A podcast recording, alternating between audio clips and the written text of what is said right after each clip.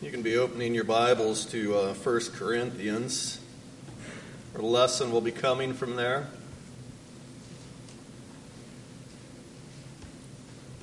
I do want to mention today, Holly and I celebrate 18 years. I didn't know when I came here uh, 21 years ago that uh, how, well, it's hard. You, you just can't imagine what all is going to happen in, a, in the future at all. It's hard to figure out, isn't it?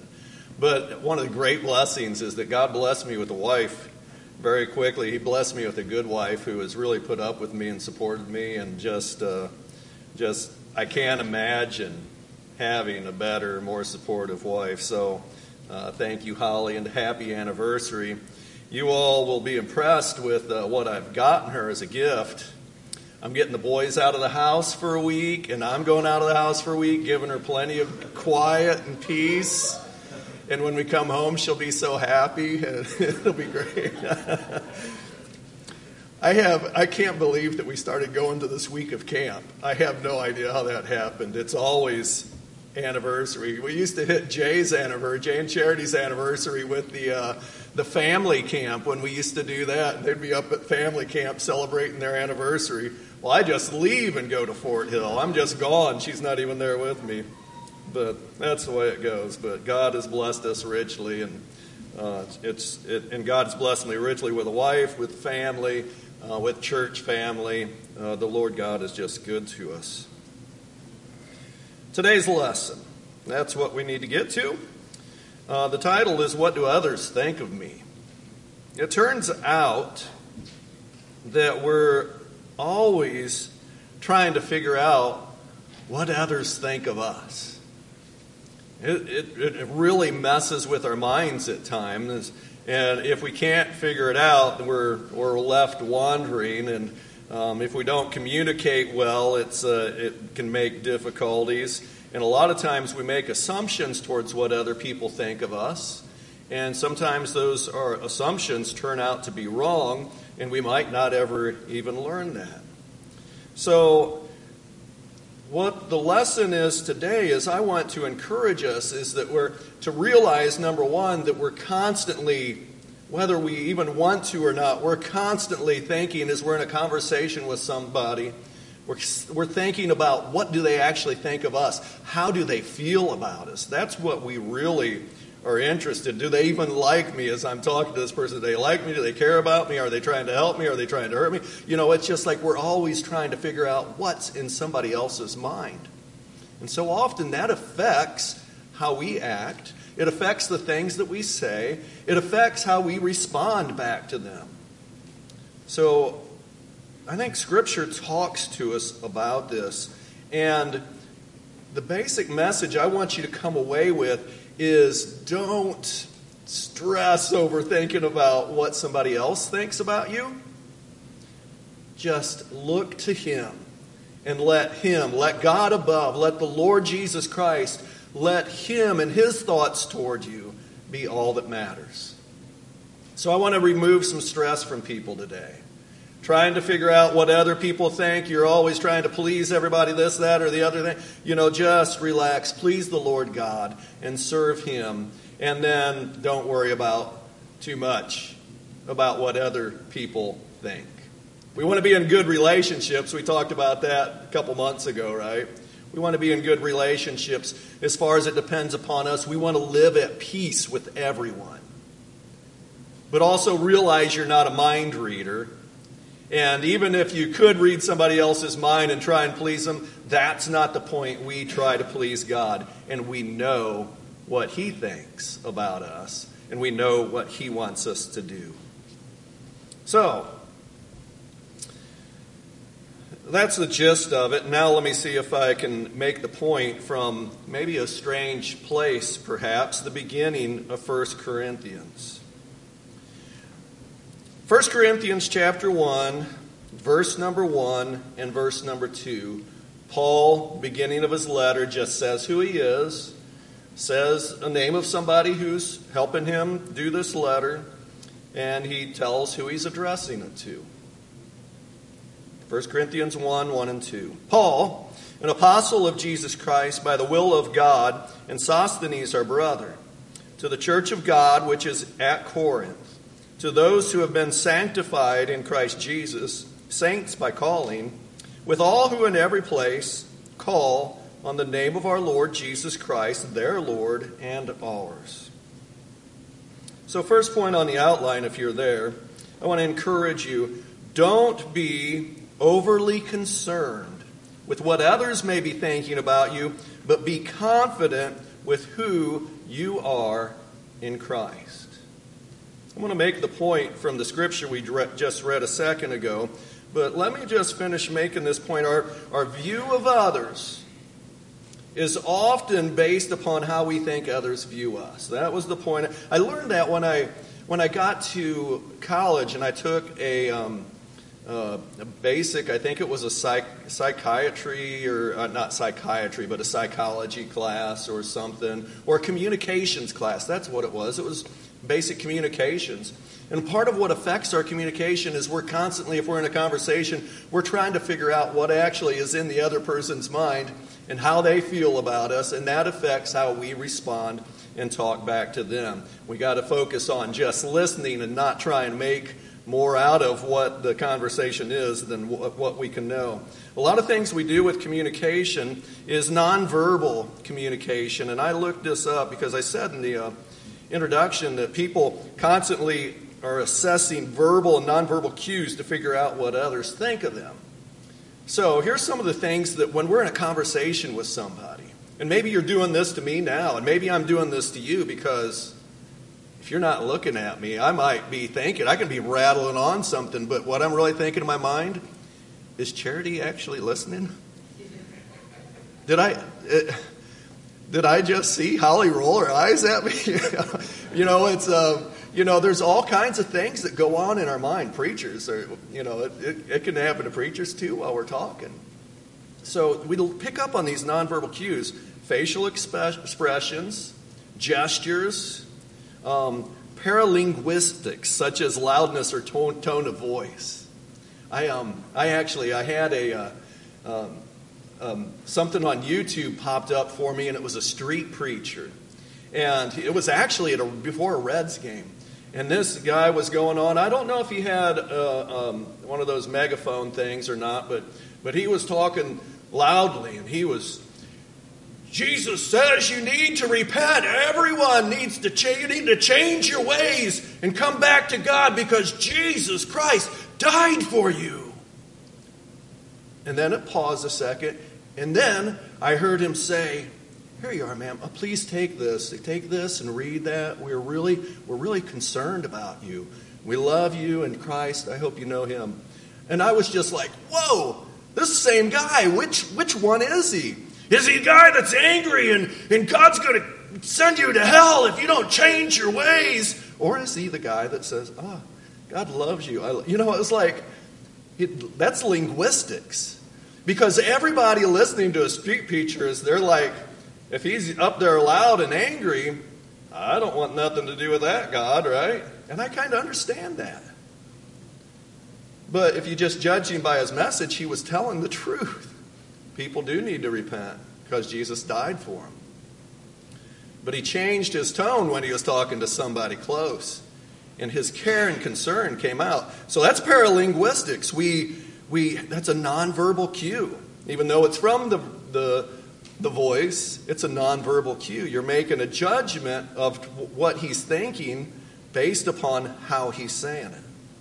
All right, body language fix in there proxemics or personal space. If I'm leaning in, maybe you think, oh, he really means this. Um, you know, eye gaze and how, you know, if there's touch going on, just appearance and objects and images kind of come into play as we communicate. There's all these things that go into communication that make communication difficult. And most of those things can help us learn and understand what the person's saying but also realize that we might be making misjudgments about what the person's actually thinking because we are misunderstanding them, and we just really need to listen and hear what they need to say. So, our view of others, all of that's just kind of coming back to this idea that how others might think about, be thinking about me, that's, that's a big question in my mind, and it affects our communication and it affects how we think of us, how, how we think of ourselves, and how we think of others. It really is uh, kind of a, a, a little beast when it comes to our view of others and our, even our own view of ourselves. So now we get to Paul's example. This is the reason this is coming to me, surprisingly enough, is because of verse number one when Paul says, you know, Paul, an apostle of Jesus Christ by the will of God, and Sosthenes, our brother. That just that first phrase, there's something important here. And he is saying in this verse, he's saying, My name is Paul, and I want you to know who I am. I am called, it's by the will of God. He is one who has appointed me to be an apostle. That's who I am. God called me to be an apostle. And you know why that's important? Because he's telling them, I really don't care what you think about me. What I care about, and that, that's probably overstated, a little bit hyperbolic there. What he's saying is, what I care about more than what you think about me is I'm answering to somebody higher. God called me to be an apostle of Jesus Christ, so I don't care what you may think about me. I answer to God. And I heard that in this passage, and Paul often starts his letters with, I'm an apostle. God appointed me an apostle. I have authority. And the reason is because often people were attacking his authority. And I know that in this letter to the Corinthians, there were people at Corinth who were attacking him and questioning his authorities, trying to affect how others might view Paul or how they might listen to him. Um, in chapter 4, 1 Corinthians chapter 4, verses 3 and 4. Paul says there, But to me, it's a very small thing that I may be examined by you or by any human court. In fact, I do not even examine myself. So here's the kind of this idea. Your, your, your, translation maybe says judge. You know, you can you can come at me, you can judge me, you can examine me, you can prosecute a case against me. That's fine. I'm fine with that. I don't even judge myself. I don't examine myself. Verse 4 For I am conscious of nothing against myself. Yet I am not by this acquitted, but the one who examines me is the Lord. So Paul's saying, Man, I'm good. You guys coming at me, you're saying all kinds of, or some people are saying all kinds of bad things about me. I'm okay with that because I'm not aware of anything in my conscience, in my heart. I know I don't know of anything that there is a problem between me and God.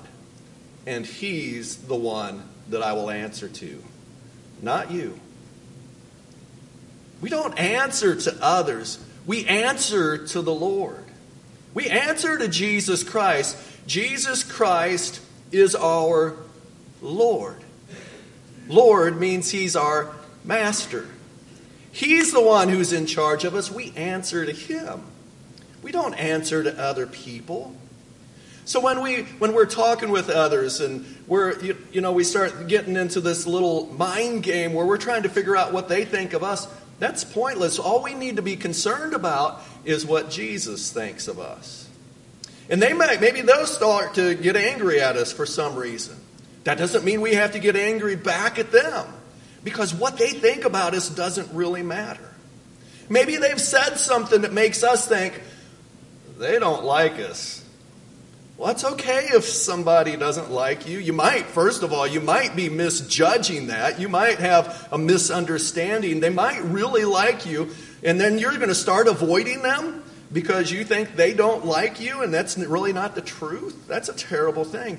But if that person, in fact, doesn't like you, that's okay. You're going to still treat them the same because that's what Jesus wants you to do. Jesus wants you to be kind to them. Jesus is the one who dictates your actions, and we're to love everybody. We're to treat everybody well. We're to share truth with everyone. Now, a little caveat we can adjust our behaviors to some degree based upon um, who they are in Christ or not. Like Paul said, I become all things to all men so that by all means I might win a few. You know, we can we can kind of change and you know, if you're if you're talking to Jerry Clark, you might want to talk about Frankenstein, you know, but uh, if if uh, you're talking to Richard Prince, you can talk about making cakes and things. Probably learn a thing or two from him, you know. So you you can adjust your behavior and your conversation by who you're talking to, but we don't have to fall into this trap of oh they don't like me or they think this about me or now how what am I going to do? Just you are you answer to Jesus and that just takes a load of stress off, doesn't it? You know, I, I mentioned our our anniversary today. We're celebrating 18 years. And, you, you, know, in marriage, you can have all kinds of miscommunication, right? And sometimes it can be like, a, you know, oh, I don't, I don't know why Holly's mad at me. And, you know, it turns out she has a headache or something. You know, it just, there was something else bothering Bad day at work. You know, it's not always, she doesn't always have to be mad at me. Like half the time, maybe, you know. It's like, you know, but the other half. But you just ask, you communicate, you know, and don't try and think you can get in somebody's mind. You don't have to play that game because it's not your goal in life to please everybody. It is your goal in life. And our objective is to please our Father in heaven, to have Jesus in our lives. We can't change what other people think about us. Uh, you know, maybe we can affect it, but the main thing is we've got to be just Christ, be the light of the world and the salt of the earth. That's who we're called to be. Okay, so that's Paul's example. And you might think that, you know, I was overstating this case to grab this from verse number one, but I think it's true. I think it's fair to say as you look at verse number one again, Paul called an apostle of Jesus Christ by the will of God. He's just saying, This is who I am. I answer to God. I'm going to, as a messenger of God, apostle, one sent to carry a message, I'm going to carry that message, um, and it's the true message. Do with it what you will. You can bash me all day long, but the message is true. So you see how he has overcome people coming at him, and he's just, he's content with who he is in Christ. So let's follow Paul's example and be confident with who we are in Christ. I stated that on the outline there. I want to encourage you in that. Even if you feel like somebody's judging you, got a bad attitude towards you, it doesn't matter. Just have confidence in Christ Jesus. He's all that matters because you know what? If God is for us, who can be against us? It doesn't, it doesn't matter what other people think. Romans chapter 8, verses 31 and 32 what then shall we say to all these things? If God is for us, who is against us? He who did not spare his own son, but delivered him over for us all, how he, will he not also with him freely give us all things? God's going to take care of us. Jesus went to the cross. We looked at the this, this is why we gather every Sunday is the communion feast that's up here before me. We've already partaken of. Psalm 22 my God, my God, why hast thou forsaken me? That's how it starts. Jesus' cry upon the cross.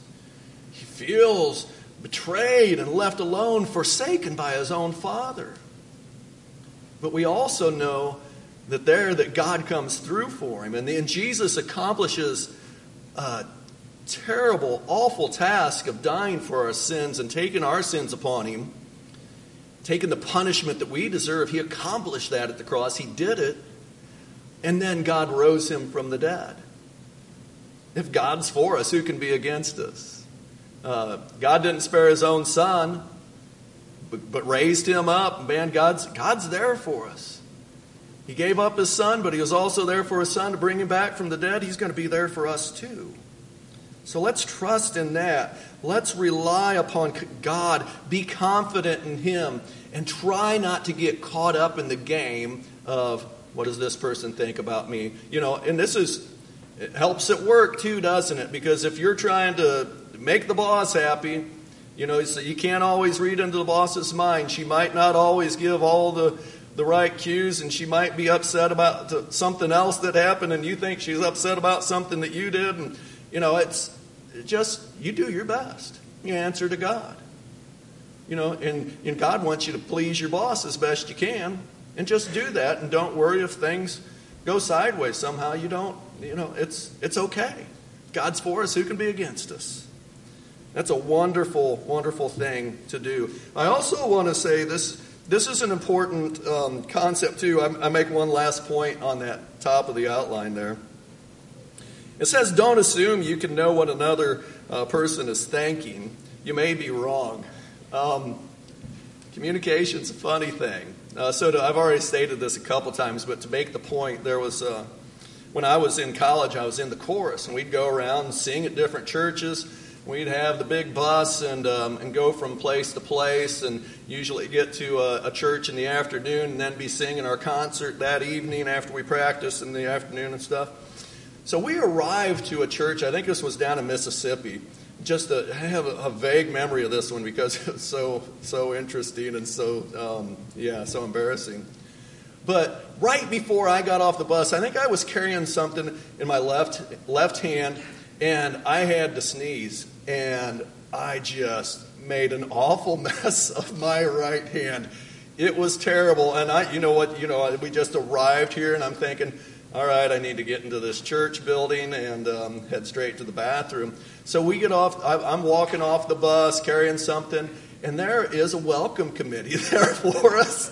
And a gentleman walks up, sticks out his hand, smiling as big as can be to make us feel real happy, reaches out his hand, hello, welcome here. And and I'd just, you think a college student would figure out the right way to handle this? You know, I'm like, there's, uh, it's like, how dumb can we be at times? Well, we can be, or else I can be pretty dumb. So I looked at him and smiled and said, thanks, and probably looked really awkward as I said that, and turned and walked right by him. I didn't, all I had to do was, and I, I can imagine he was probably thinking, these people, these kids from Freed Hardeman are as rude as can be. Maybe he, it might be that he didn't even come to the concert that night. I don't know. I don't remember seeing him again. But, you know, he probably, if he's still alive today, he might still have a negative thought towards me in that interaction or towards the whole school. He might not like Freed Hardeman because of what I did. And he just thought we were snob stuck up, something. Who knows what he would have thought? He might have thought, that dumb kid probably sneezed in his hand and couldn't couldn't shake my hand. So anyhow, all I had to say was, "Sir, I'm I'm so happy to be here, and I apologize. I can't shake your hand because I just sneezed all over it, and I'm got a mess. You know, it's simple as that. Embarrassing, yeah, but at least communication is good. So don't assume that guy probably still thinks I'm a pretentious uh, hoodlum. I don't know." But don't assume you can know what another person is thinking. You might be wrong. Don't make assumptions like that. Focus on God, His love, pleasing Him, and then how you treat others stems from that. Paul, dealing with difficult people in a difficult situation in Corinth, he says, This is, this is going to be all that matters to me is I answer to him and I'm going to share with you the truth. Go through your life like this, and we'll, we'll discuss. Uh, there's not much um, at the bottom of the page, but you can you can read it, and uh, if if you think it's important, you can uh, consider that. I don't know if I'll come back to it next week or not, but the main thought is what what do you do with this? It's how are you going to apply this message to your life? Paul lived it out, and he's like all that matters to me is I answer to my Lord, my Master. And I'm going to share with you the truth. And I'm going to treat you well, whether you treat me well or not. I'm going to love you whether you love me or not. Don't worry about what other people think. Just love them and treat them right and treat them good. When you kids, you go back to school and uh, it's first day, and you're thinking, oh, what am I going to wear to impress the other kids? Don't get caught up in impressing others. Don't worry because you're really concerned about what they think. Don't worry about what others think. Focus on what God thinks. That's going to make your life so much easier. You guys, you young people, just Jesus is the one that we want to please. Live to please Him. And to other people, we want to love them with all our heart. Well, everything, just the way that God loves us, we want to love them. So that's what we do. But we don't have to be overly concerned about what do they think and all this, that, and the other thing. Life gets so complex when you're concerned about what others, what others think. Just live to please God. Try and love others and serve them as best you can. And that is one of the joys there is, is in being in Christ. It takes all of that stress about pleasing others. It takes it all away, doesn't it? So give your life to Jesus. If there's anybody who isn't who is here today and you haven't given your life to Christ, I encourage you to do so. Live for him. Don't be concerned about what others. He is the way, the truth, and the life. You're going to have great life in him. If you try and please everybody around you, you try and figure out what they're thinking, you're, you're going to be a, a mess all the days of your life. So let us live to please him. If anybody needs to give your life to Christ today, you're welcome to come as we stand together and sing.